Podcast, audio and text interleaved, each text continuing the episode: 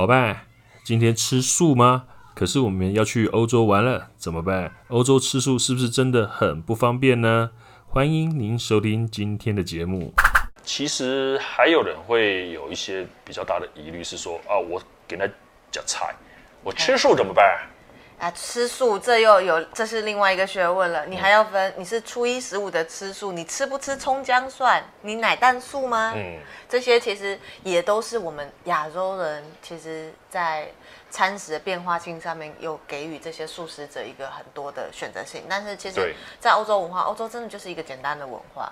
我的选择性真的很少，很但是很简单。我一样有面，有意大利面，有简单的披萨，嗯，有生菜沙拉。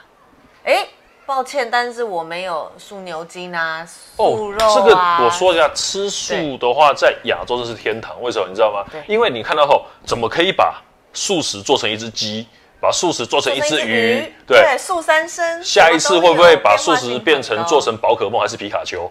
哦，那个真的不能吃宝玉来 那个不太行，那个不太行。哎，但是这是一个就是。欧洲人永远都学不来的变化性的文化，饮食文化，因为亚洲真的就是一个餐饮天堂，对，所以你才会觉得就是，哎，我去欧洲，我怎么参加旅游团，我选择性真的好少，我每天都是，啊，我怎么只有这个？你看着人家在中式和菜里面吃六菜八菜，但是你的菜永远就只有大白菜、豆腐、番茄蛋花汤，哎，没了。因为欧洲其实我说实在话是，呃，你看我们在亚洲地区，因为欧洲。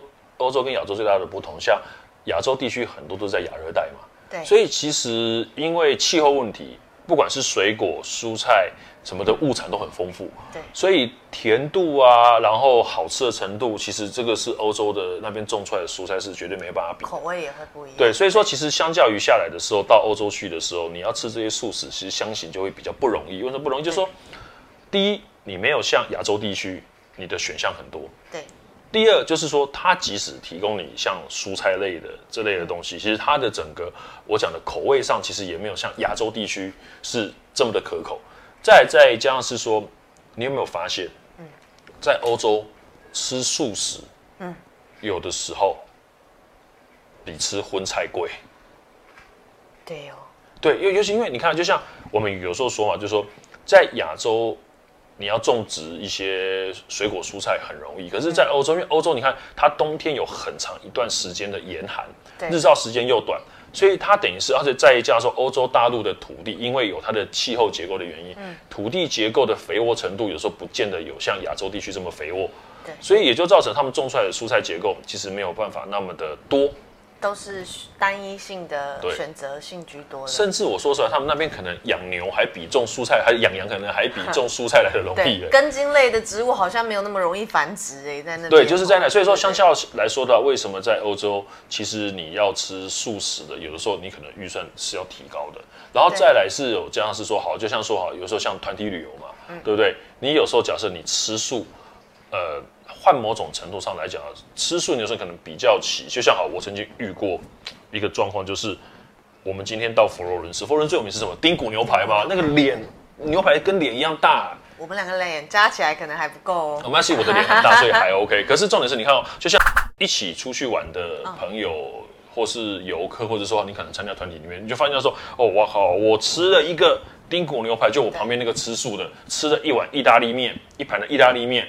然后一个生菜沙有对没有？一比较下来的时候，心里面又有落差，又有一个很大的落差。我觉得我好像又被剥。当然，我觉得牛排肯定是会比那个东西贵的。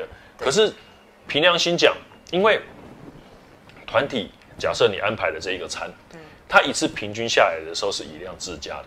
对，所以就变成了，如果说你有一个额外的需求，有额外需求一个素食，他要专门帮你做或是怎么样的时候，在欧洲的认人的认知点里面，他们是你认为你提你提出了一个额外的需求，对我另外增加我的工作量来帮你做这个东西，对，还有另外增另外增，因为你不是一个套装性的，所以有的时候其实，在欧洲吃素食，不见得说你的在结构面上会比吃荤菜会来的比较省钱。不见得会有选择性比较少，变化没有那么多，但是其实价位上面有可能还是比吃荤的还要再高很多。没错。